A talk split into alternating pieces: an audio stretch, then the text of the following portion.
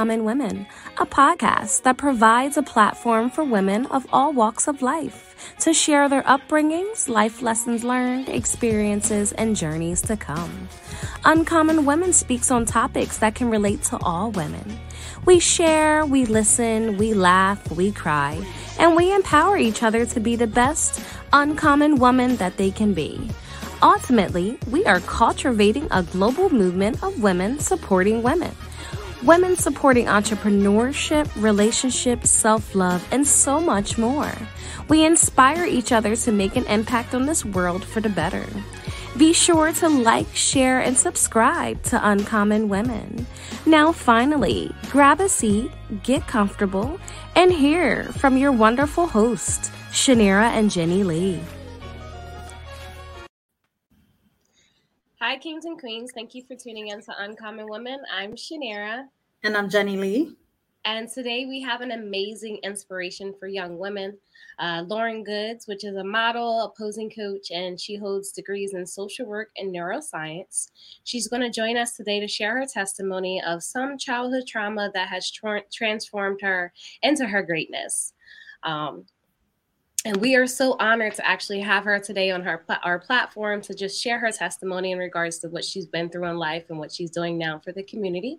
Uh, so thank you, Lauren, so much for coming on today's episode. And before we get into the good stuff of your testimony, is there anything that you would like to tell us about yourself? Um, like you said, I um, have a bachelor's in neuroscience from Xavier, my master's of social work from Tulane. I'm currently a mental health counselor at a non traditional high school, and I actually do PRN as well at a behavioral health hospital working with adolescents.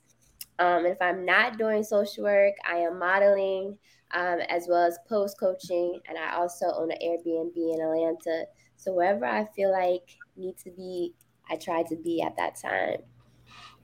Amazing. Nice. So you're a young entrepreneur doing your thing, I see. Uh, what do you like most about modeling? Um, the creativity of it, like doing it and then seeing the pictures just always amazes me. Um, but the creativity of it, um, and it's just something that um, I'm very confident in, and I just it flows. Everyone has like their hobby of singing or dancing, and modeling mm-hmm. is just something that um transpired in me. Um, and a little bit of my childhood actually spiked that interest. Um, so I'll share a little bit of that as well as we go throughout the interview. All right, mm. perfect. So let's get into that. How was your life growing up? Um, That's a 25 great, now, right? 25, yes. So okay. I just 25 in March. Uh, it doesn't feel like it. Really, it feels weird to say like I'm 25. um, I would never feel like I would get this point. Um, growing up, um, it was it was all over the place. Uh, I would say I grew up with my mom and uh, my three sisters. Well, two sisters. I have one sister on my dad's side, and then I have two sisters, two twin sisters, and an older brother. My older brother, we are ten years apart, and then my two younger sisters are like a year younger than me. Um, and I didn't really grow up with my dad. I did grow up with the, my stepdad, um, but I never claimed him as my dad. I did not like the man. Um, he never did anything to me. I just, I just couldn't get jiggy with it. Um, and so uh, we moved around a lot. Um, you know, originally a lot of my family is from Chicago, um, and I spent a lot of summers in Chicago. But I lived in Kansas City. I lived in Indiana. I've lived in a lot of places in Missouri, St. Joseph, Missouri. I lived in Des Moines, Iowa. Uh, like every time something seemed to go wrong, my mom's avenue was like, all right, we got to get up and leave. And so that was mm-hmm. always the solution to everything was like start brand new. Um, so we moved up, moved around a lot. Um, but growing up, like I said, it was my mom and my three sisters. My brother was raised by my grandparents. Uh, so I didn't really have a strong relationship with him until he was about 19. So I was probably about nine. Um, then he started to come live with us. Um, and uh, that's when like our relationship started to get stronger. Um, and then life just kind of went from moving around, it was like regardless of what challenges we en- endured um, regards to dysfunctionality. My mother is a functioning crack addict, um, and my dad was a heroin addict. And I didn't find like find out these things until I got older, so about like 9 mm-hmm. or ten. Um, you know, like growing up now, like I was preparing for this, and I was like reflecting on my childhood to see because there's a lot I could talk about. And like growing up, it was crazy because it's like I used to walk into a room, like my mom would be in her room or whatever, and she would come out and it would be like really smoky. But I'm like, why is it so smoky? And then like she smoked cigarettes. But like as like now looking back, putting the pieces together, you know, she was in there smoking crack and like she would open up the door and like hella smoke would just come out. And I'm like, um, and so when I first found out that my mom was on crack, um, was uh, my brother. My brother kind of put the pieces together when he moved down there. Because like i said I, I, never knew. Like people would come in and out of the house and stuff like that and they would like give me money to go to the store whatever. I'm just like okay you got money type thing. But like they're doughboys whole time you know? So, yeah.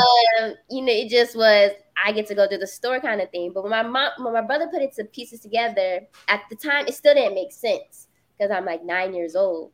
Um but at the time it was really like wow my mom is on drugs and i never knew. And um because like i said she was she was functioning. Like she didn't look like a crack addict. I remember the first time that we went to in foster care um and they had we was at church and they put like they were showing us people on drugs I'm like, my mom don't look like that, so she don't qualify as that, whatever the case may be. But um, her actions did, like in the behaviors of everyone has their addictive behaviors, um, and so her actions did show that. Um, and I remember we was like laying down, and I asked my mom for the first time. I was like, "Mom, why do you do drugs?" And uh, she said, um, she was saying, "Sometimes I just feel alone." And then, you know, at, as a child, I think I was probably like seventh, eighth grade, and I heard something like, "You got got three kids. How are you alone?" And so um, it didn't really, it didn't process that like she why she did drugs and like seeing the aftermath of all the actions of her drug addict behavior led to all the dysfunctionality within our family system. It just didn't make sense. Um, and so that amongst a lot of things put a strain on our, our relationship. But it also um made me like separate from my family at, when i could.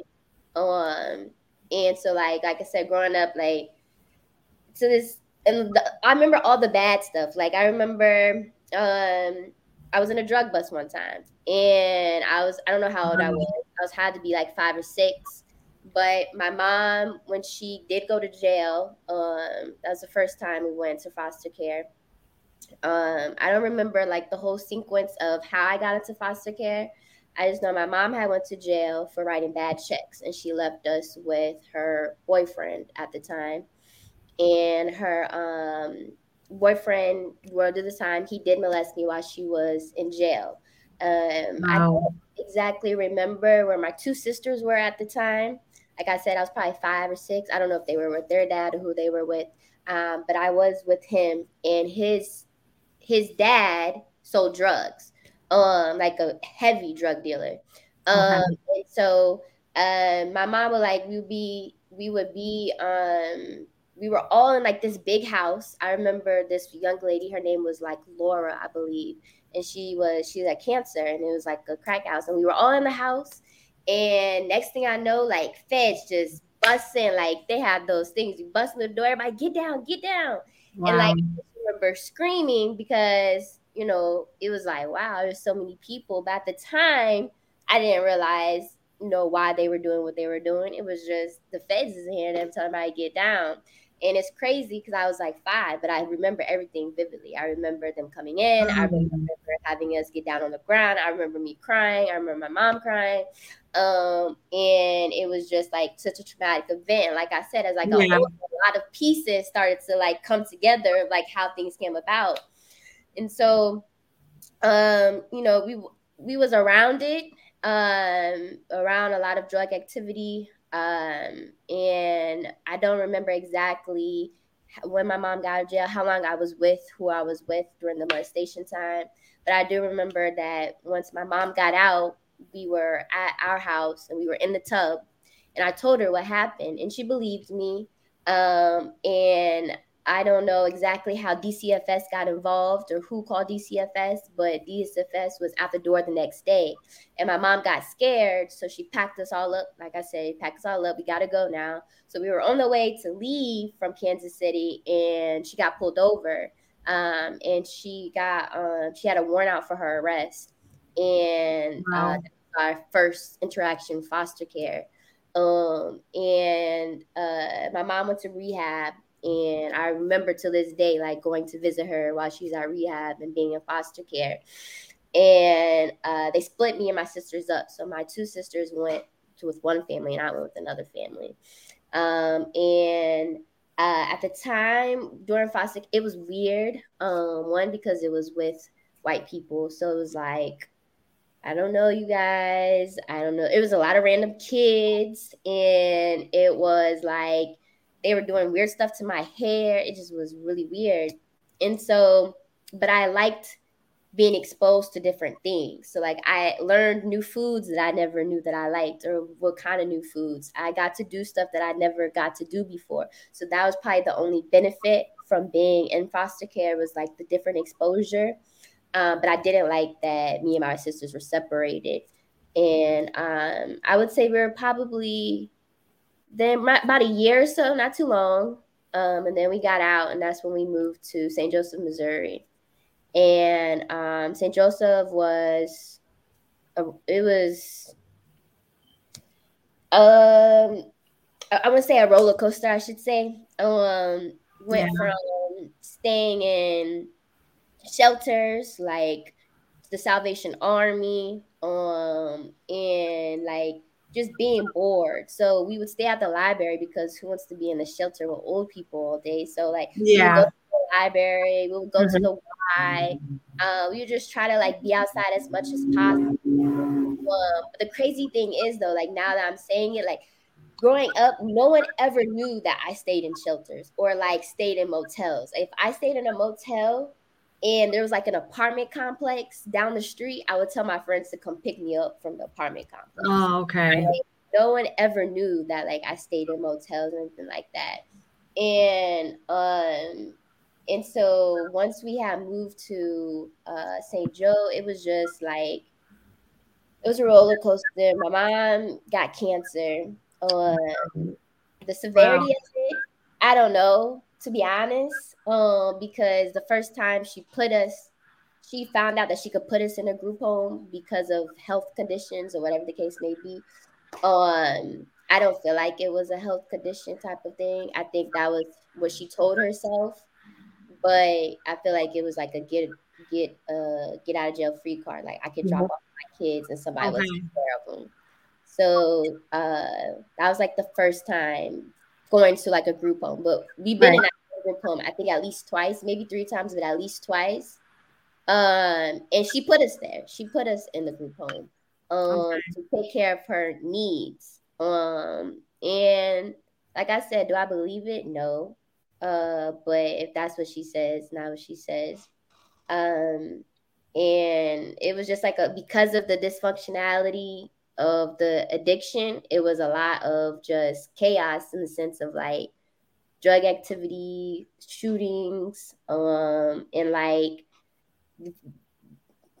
uh violence. Like her and my stepdad would fight over money and crack all the time. Like so it would cause us to if we were like staying in a motel or something and he did something to like get us put out, now we gotta move again. So it was just like here, here, here, here, here, here, here, everywhere. Um but despite all of that, like now that I tell it, it's crazy thinking it, but then it was normal. Like it was just like this is my life. This is what yeah. it's going to be like. And you know, kind of make the best of it. And it's crazy that like growing up, I didn't have major behavioral problems because of the chaos. It was just like this is what it is. And yeah. Yeah. Wow. Wow. That's such a brave story for you to be able to just be transparent and um go through everything that you've been through and to see you now, uh, you're just yeah. blossoming. Um, bouncing from group homes and foster care, how was your relationship like trying to build friendships and go to school? Like how did how did things work in regards to that? So, like friends, one thing I could say about my mom is she made sure we got a good education. If we stayed in the hood, we was taking the bus to the suburbs to go mm-hmm. to school. Or even if like we may have stayed in like a nice townhouse, but nothing was in there. But just to be able to like go to certain schools, she really did try to make us um be in good environments despite everything else. And so growing up, it was um like building friends. Um it was I, I, like I said, I guess I have a very uh, friendly personality. I'm very nice and kind. So making friends was easy. Um and keeping those friendships was was going well too. And like I said, I never and no one ever knew like what what our environment was like um, but they were always nice. So like I always try to play sports um, and make to be able to like just stay busy. And I would have, you know, t- I never had rides to the games or to practice anything like that. But the coach would always look out, and teammates would always look out and um, you know there was times where like i we stayed in a motel that was like 30 minutes away from my school and it was at the end of the school year. So i had a friend that allowed me to stay with them like the last week of school so i could get to school. So mm-hmm. like i would say i was always blessed with people that supported not knowing what may have been going on like the full story. Yeah. but like now like that i see people that have like people that are friends like 10 years. I'm like, I don't have friends that are like 10 plus years mm-hmm. or like mm-hmm. childhood friends type of thing. Cause it was so we would always move around. So like mm-hmm. I know a lot of people because of that. And I keep in touch with a lot of people. Um, but it's not like a very solid friendship. Um, and I would never like invite people over because there was nowhere to go. Right. Um, yeah. But I stayed with people that had like money. So like I was and th- I was at their um was a com- like gated communities and their golf carts and invited to all the parties. Um and so but the relationship itself wasn't like it wasn't strong. And I even made out the group home. Like if you got to a certain level, you can invite people to come stay in the group home. Mm-hmm. And at the mm-hmm. time, I think I told somebody that and they were like, "Yeah, I want to come," but I'm like, "Wait, like, why would you think that?" like they were, they were, they were really excited. But I think I had gotten to a fight, and so I, I wasn't able to allow people to come stay the night. But um, you know, there were a few people that uh because uh, actually the middle school I went to was right across from the group home, so I really couldn't hide that I stayed in the group home because mm-hmm. I walked across the street. Um, and so like people was very like intrigued by the fact mm-hmm. that I was in a group home and I'm in the group home. Like, I don't want to be here. um, but I guess like it just seemed fun to them. Um, mm-hmm. but um, so I'm not gonna like the group home was kind of like it was a big, big house, and um, they did we did get to do a lot of activities and like video games and stuff like that. But like the sense of like just being there and not in a family unit was challenging. Um, but friends, it was, you know, shout out to the friends that really supported me and never judged. Um, like looking back, um, I did have like some really solid friends and I really appreciate them. I'm trying not to cry. Um, because you know, they they never judged and mm-hmm. they always they always supported what I wanted to do until this day.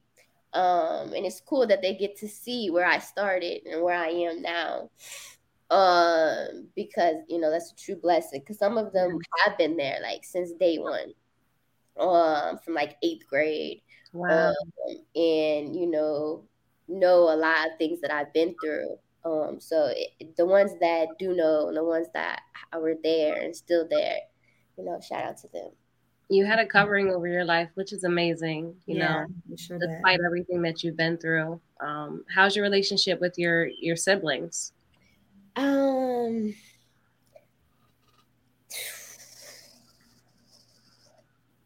so um I would say my sophomore year, um um, my niece got taken away, my first niece, um, so her sister, um, and that situation kind of like changed my whole family dynamic in my life like forever.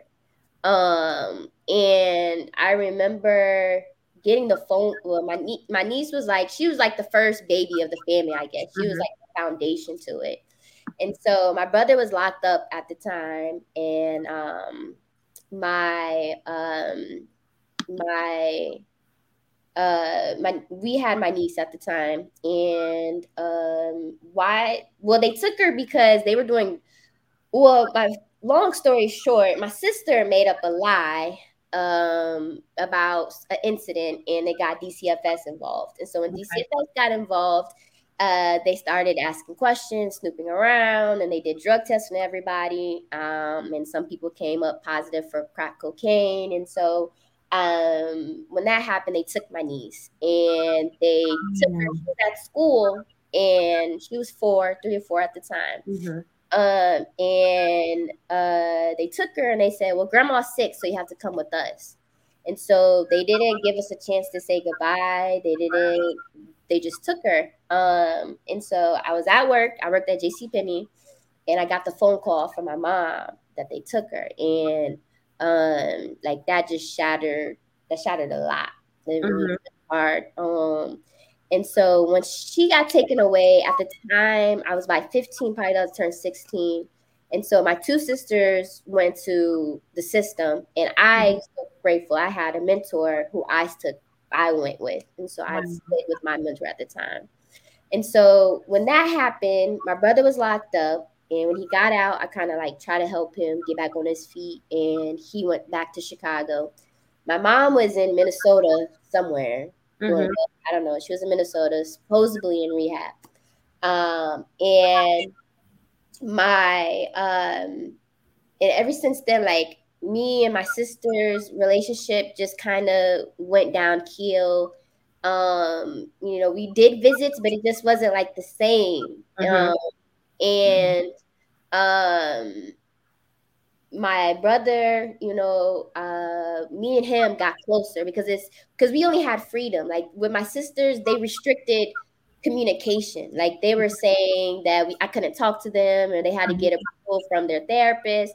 And they tried to restrict my communication with my brother. And I was like, you can't tell me who I can and can't talk to. Um, mm-hmm. so they were trying to really restrict restriction of communication with all of us for whatever reason to this day, I do not know. Um, but uh, so because of that incident, like everybody just went their own way. Mm-hmm. And my brother went his way, I went my way, my two sisters went their way, and it just was never the same. Um, and to this day, um, um, my one sister that started everything, um, I'm not gonna lie, I haven't forgiven her from it, um, because of just how it just everything shattered after the incident. So I don't really talk to her. Um, you know, I have her on social media. Mm-hmm. Um, my other sister, she stays in Houston. Um, we don't have like a really strong relationship, but I don't have any animosity or anything towards her. Mm-hmm. It was just kind of like we check in here and there. Um, me and my brother were recently close um, up until about a year. We haven't talked in a year due to a recent incident. And so it's just like those relationships aren't as solid um, as they used to be. Even like growing up, we weren't as close, but it was still like a family dynamic. Mm-hmm. Yeah. Um, and we always like had each other because like we was in one motel room. It was five of us, so like we got very creative in the things that we did. Uh, but it just like it's not something that we forced. It's mm-hmm. not something that like comes up. It's just non-existent, unfortunately. Mm-hmm. So, for as your mom, what was the most difficult challenge facing growing up knowing your mom was addicted to drugs? Um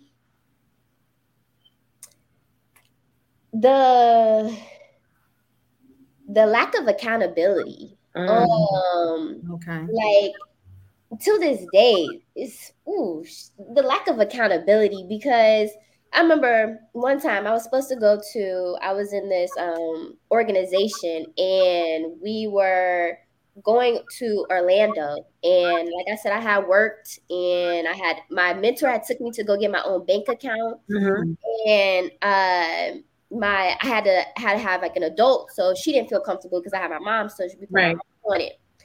Biggest mistake, biggest mistake. She made my count negative. She wow. Text, like I didn't have any money to go to Orlando anymore.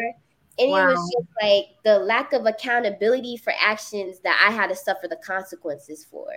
And, and, and not even like individually within a family dynamic. It just uh-huh. like, you know, you're a, to me at the time, it's like you're you're a whole nurse. You, you you can make good money, but you put yourself into positions to where we got get kicked out or we don't have a place to yeah. live or you lose your job or you mm-hmm. lose your car now you can't get back to work so it was just like the the lack of accountability of her actions and recognizing that the things that we did was stuff that like she introduced us to, like stealing.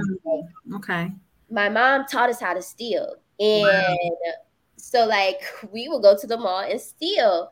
And when like we got caught, it was kind of like surprising to her. But I'm like, listen, you you taught us. yeah, you like taught so, me this.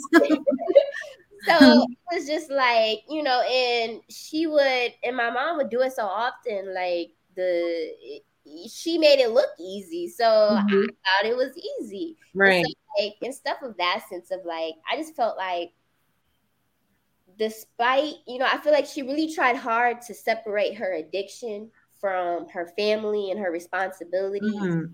and i would say that you know she did all that she could but i feel like she could have done more and mm-hmm. even after, like when my niece got taken away, there was no accountability. It was just like this person shouldn't have done that, and this person yeah. shouldn't have done that. But it all stems down to your addiction, and it's not yeah. something that came out of the blue. Um, so I would say that would be because a lot of stuff that I went through, I didn't, I didn't have to go through if yeah. it wasn't for your actions. Did you ever like have a sit down with your mom and like to tell her how you felt about her being, you know, being a drug addict or just even explain to her like, mom, right. you know, I'm bouncing from one place to another. I love you. Like we're your kids, you know, you know, I don't want to be in foster care. I don't want to be in the group home. I want to be with my mother. No, because the way she presented things, it was her sickness of cancer and it was really mm-hmm. their sickness of addiction. Mm-hmm. And so when we were in foster care, and it wasn't because I'm on drugs. Mm-hmm. It wasn't you're not in a group home because I'm on drugs. It's of I need to put you guys here because I need to get back on my feet. Mm-hmm. And um and so it was no, once I got older and you know, I had people that encouraged to have that conversation of how I truly felt about my mother. Mm-hmm. As I got older, it was just like I just gotta love you from a distance because yeah. I felt like, you know, it just it wasn't something that I felt like needed to happen. Um, and like it was I was so independent. Like at the age of sixteen, it was just like I don't you calling me more than I'm calling you for stuff when I should be calling you. yeah. So it was like it was just separate, separate, separate. Um, it wasn't like I want to fix this relationship or why are you doing this to us? Because, like I mm-hmm. said, mm-hmm. until I got old enough to like be able to feed myself, yeah, like, this is just life. This is this is what normal is. You know, like you know, your mom loves you, type of thing, and she do what she can. But it wasn't like as broad as it is now, realizing yeah. the things that I went through. Hmm. Mm-hmm. So, with you uh, how old were you when you became when you started living on your own? Um, I would say 16. So kind of sort of. So 16 is when I went with my mentor and I was staying with my mentor for about like a year until I graduated. Okay. And when I graduated high school, that's when um, I had a school counselor at my high school who they had like an open house. They were getting ready to sell. So she said I could stay there for the summer. So I stayed there for the summer until I left to go to college. Um, and so the, you know, I, when I was 16, I signed myself back into foster care no, when I turned 18, I signed myself back into foster care so I could still get the benefits. Okay. Um, and so I was I was in I was in independent living at the age of 16.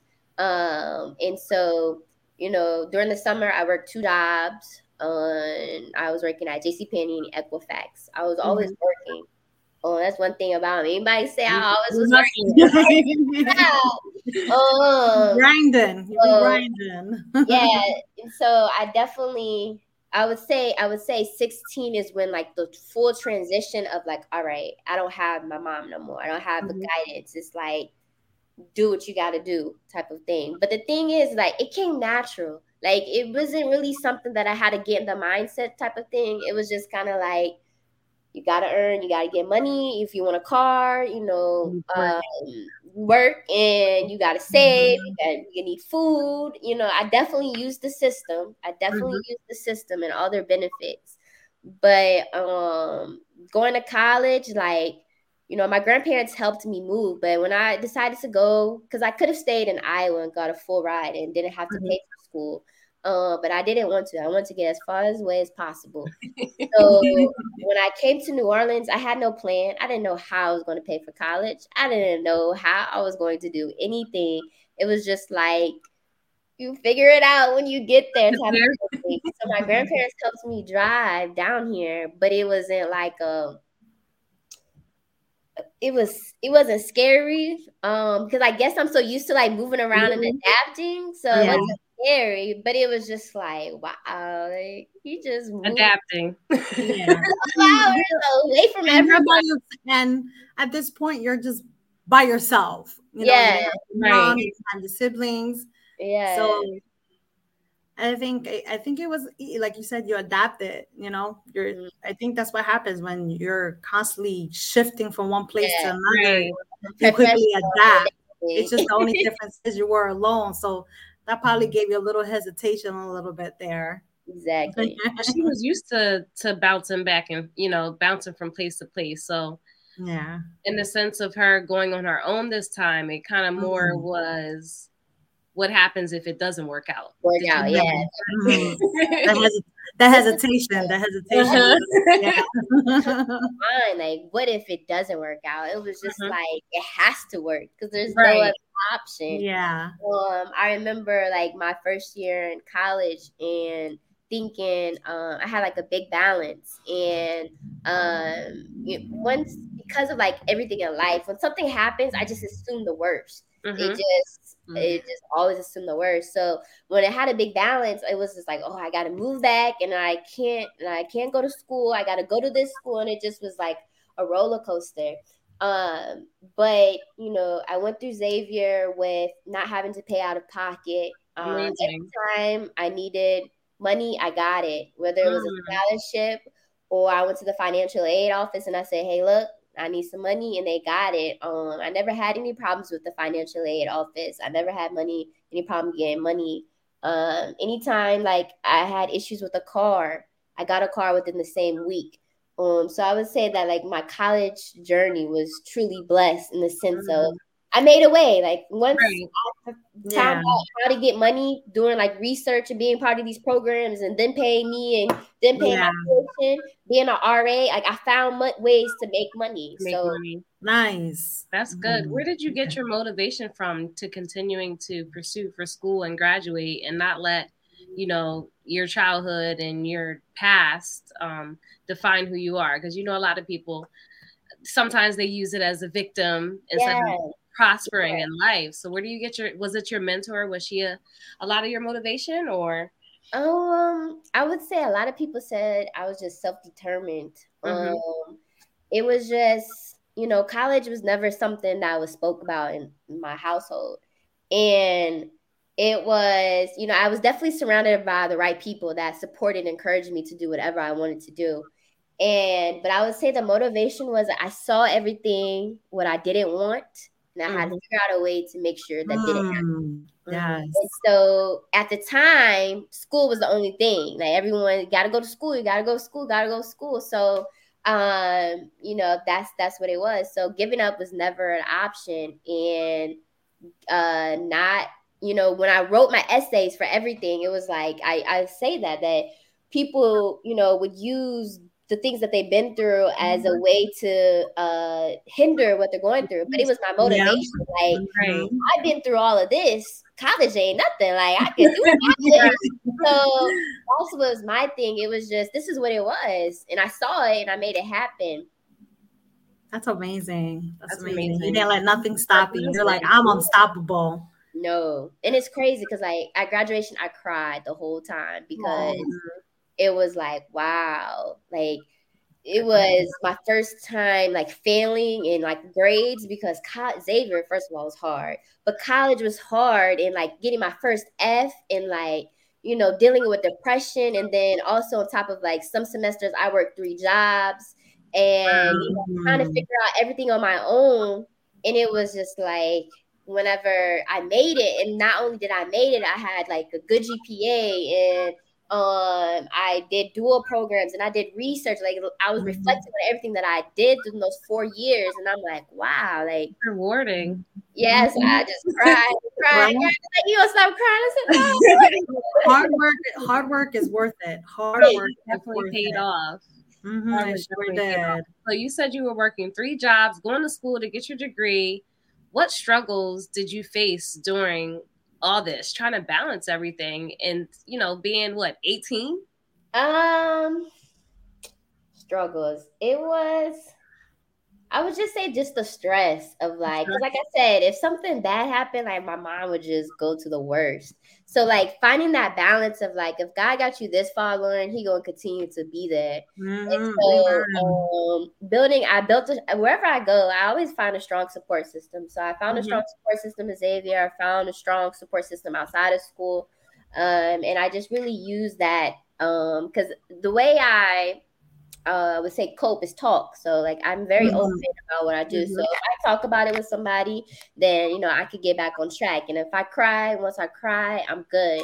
And so I would say that was um the struggle was just like the stress. Stress. Um and mm-hmm. sometimes like reflecting back too, you know, I would wish I got those phone calls of, hey, how's class? And you know, mm-hmm. like, yeah. you know, to this day, I don't know if my mom knows what my major is. I don't know if she, you know, really knows what my future goals are. Um, mm-hmm. but I do wish that I had like that support system, like, hey, how's class doing? Or like, mm-hmm. you got a test coming up, mm-hmm. or like, mm-hmm. how's your research? Like, I had some of my friends, they mama called them every morning and like they, wished them a good week. So like I did here and there reminisce about that missing family component because I did want to share like my college journey. And there's a lot of stuff a lot of trauma that I experienced during my during my college during sexual assaults that like a lot of people didn't know about in my family. Mm. So like it was a lot of stuff that never got shared and no one ever came to visit and you know it was just get it get it get it done. Mm. Did any of your family um, support you at graduation? Chandra is asking from the audience. Yes. So my mom and my dad and a lot of my family from Chicago did come. Okay. Um, for my graduation. And it was bittersweet because I appreciate their support, but it was like, why celebrate at the end? Why weren't y'all mm-hmm. there during the journey? Yeah. Um, yeah. And so, you know, I definitely appreciate them for coming. Um, and I appreciate everyone that came for my graduation. But it just was like, you know, I needed y'all for four years, not this right. time. So. Yeah, they weren't there for you through your words, but were there when, you, mm-hmm. but were there when you were succeeding. Yeah, yeah. Mm-hmm. that's typically how it go, though. You know? Yeah, it does. Yeah. Mm-hmm. You know, and like mm-hmm. my my um not so much immediate family. You know, I have my mm-hmm. nana and poppy. I appreciate them. Um, and like you know, um the relationship within like my family in Chicago wasn't very strong is because of my mom. Like she she wanted to hide her addiction. So she hid us from our from our family. And so like I could have had mm. stronger relationships with people, but it was never there because we were always so distant. And so like mm. I know that like if anything dire needed to happen and I needed to call someone, I did have people I could call on. Um, but it wasn't like it didn't feel normal. It didn't feel like they were always there. Right. Um, and so it didn't, it wasn't, the support could have been stronger, but the Yeah. relationship with my family wasn't very strong because of the distance type of thing. It was just like, oh, I'm here for the Mhm. summer type of thing, and you my cousin, you my auntie, or something like Right. that. But it wasn't like, hey, auntie, what you doing type of thing. Like, Yeah. the relationships weren't as strong as I felt like they should have been. Mm, Makes sense. Yeah. Um, you spoke about your niece. Um, so how how did you have the courage to pursue custody of your niece? Great question. Um, because the niece, like I said, I I have a good well, I used to have a good relationship with her sister. That's the Mhm. first one. And with her, before I got her, we didn't have a relationship. She didn't know me. I didn't know her. I knew of her. Um, but um, the person that she was with um had reached out and was like, um, do you know anybody that could take her? And I was just like, no, um, but I can. Um, it wasn't like a let me think about it type of thing. Mhm. It was just like I'll take her because to me, in my time, it was like going. The system isn't an option, and so Right. um, you know, at the time, it's been about a year and a half since I've had her.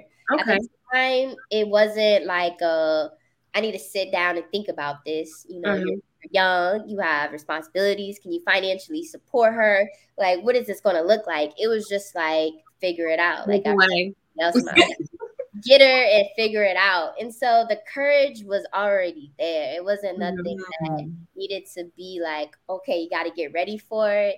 It was the only thing that I was more concerned of, like, is she gonna like me? Is in New Orleans. It wasn't like you know because, like I said, we didn't have a relationship. Relationship. Um, Mhm. and so um, that was the only probably the scary thing was, um, and you know that's and you know I had my nephew for a month. Uh, I had to take him for a month, and like I said, I'm just I just figured it out um, with going to school, taking him daycare, doing schoolwork. Like it was just Yeah.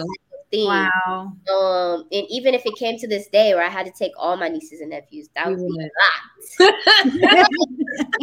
you know, I would probably figure it out. Um, and so it, it's definitely been a journey. Mhm. Um, it's, it's definitely been a journey. Uh, taking her in, uh, building a relationship, um, and then also, you know, she's been through her own trauma. Um, Right. And she's been exposed to a lot of things and so you know trying to mold her and protect her in a way um, that allows her to explore life in a way that i wish i could have as a Yeah. child um, but also you know it's hard to it's hard to teach a child um, and protect them from somebody that they seek most the love that they Mhm. seek most. Yeah. Mhm. Yeah. And so trying to protect her from certain family members and individuals um, is definitely a challenge. Um, on top of like not me being the bad guy. Right. Yeah. Right. Mhm. Um, and so I, you know, it's it's definitely been a journey. Um, I pray a lot. I pray, pray, pray a lot.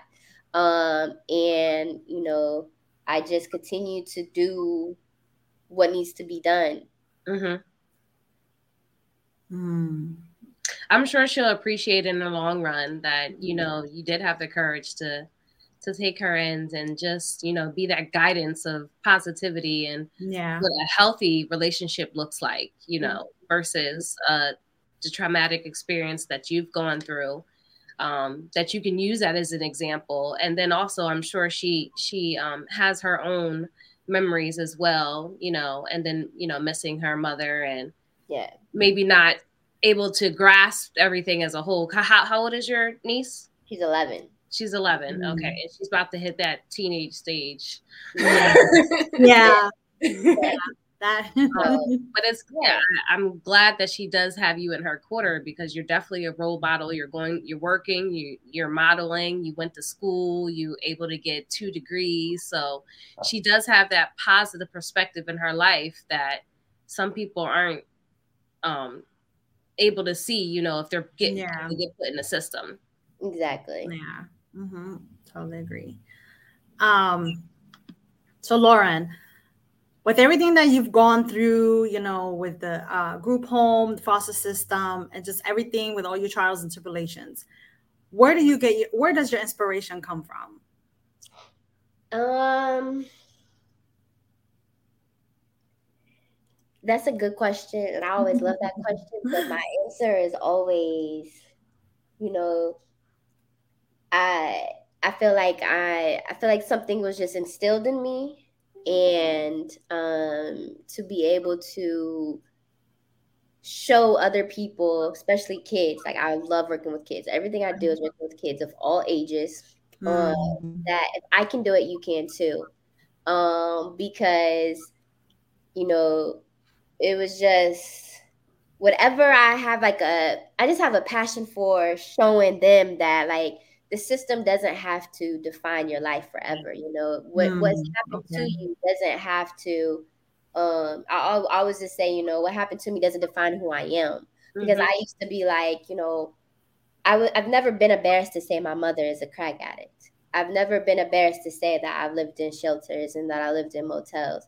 I've never been embarrassed to say that I was molested because you know it doesn't define who I am. It's just something that I mm-hmm. experience. Mm-hmm. That's who I am as a person. And so I try to show the youth that I work with in any aspect that regardless of what happens to you, um, that doesn't define who you are and it doesn't have to be the outcome of your life. Uh, you know, I, I had a, like a, a, he was six at the time and uh, he was struggling with behavioral problems, and he would ask, uh, I would ask him like, "Why do you feel like you have to be bad?" Mm-hmm. Um, and he would say, "Well, everything else around me is bad, so that's what that's mm-hmm. what mm. happened." That's like that stuck with me. That like, and I would just encourage him like, although your parents are fighting and this is going on, that doesn't mean that you have to be bad yourself or that you mm-hmm. have to mm-hmm. bad energy. Yeah. Um, and so that's what inspires me, the showing that the youth can that they they just need that extra love and support. Um, and the feedback that I get with working from youth, that's what keeps me going. Mm. Showing that, like, you know, I, I make a difference. And even though I can't change the outcomes of their life, I can show them that it's possible. Um, mm. so that the youth inspire me.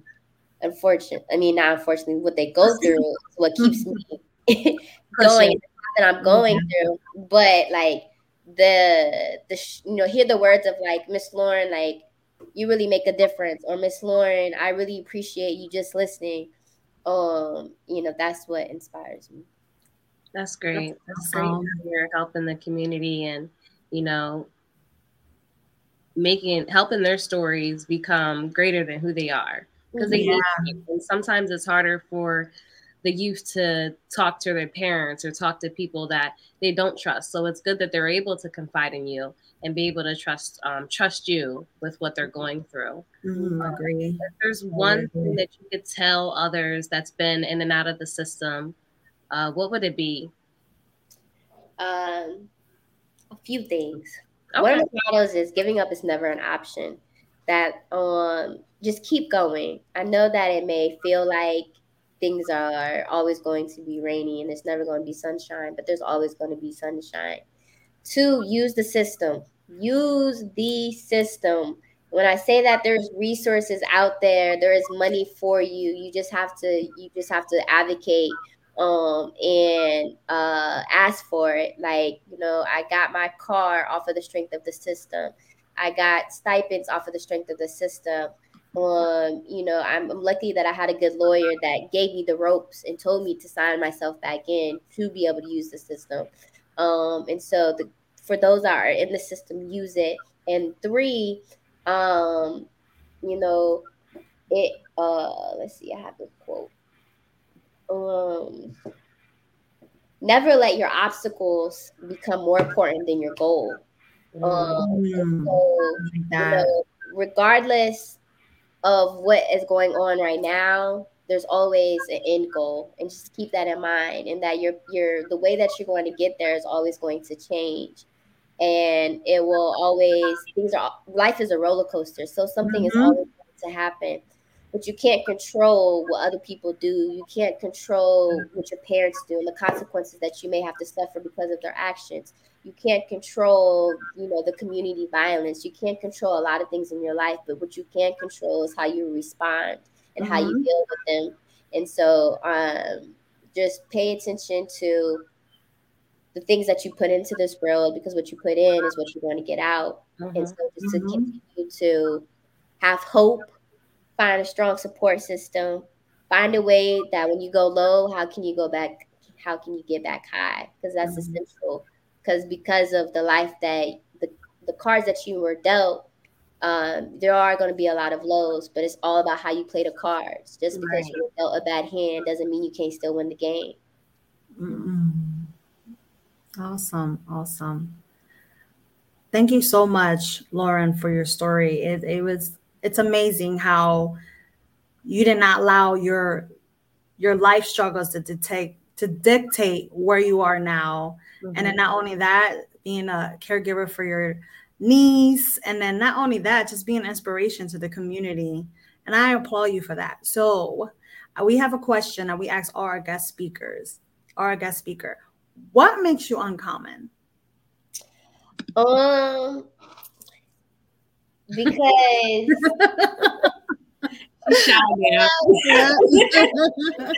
um, I would say what makes me uncommon um is my self self perseverance. Mm. Um, mm. like looking back and just reflecting, and the more I tell my story, like I always found a way. I was very resourceful.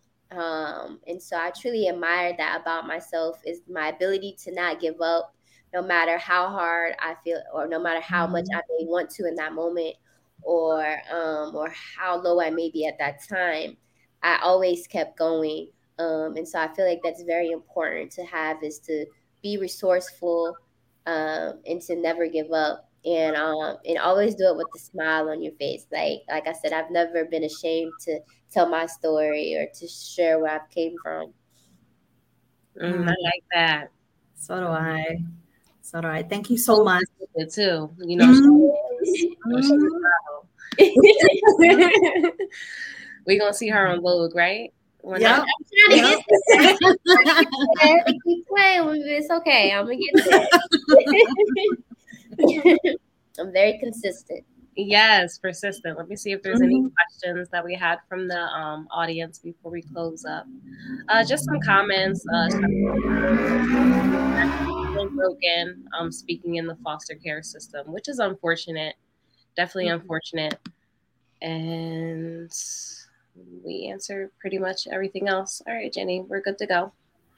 Um, thank you again, Lauren, and thank you for um, our followers for tuning in this evening.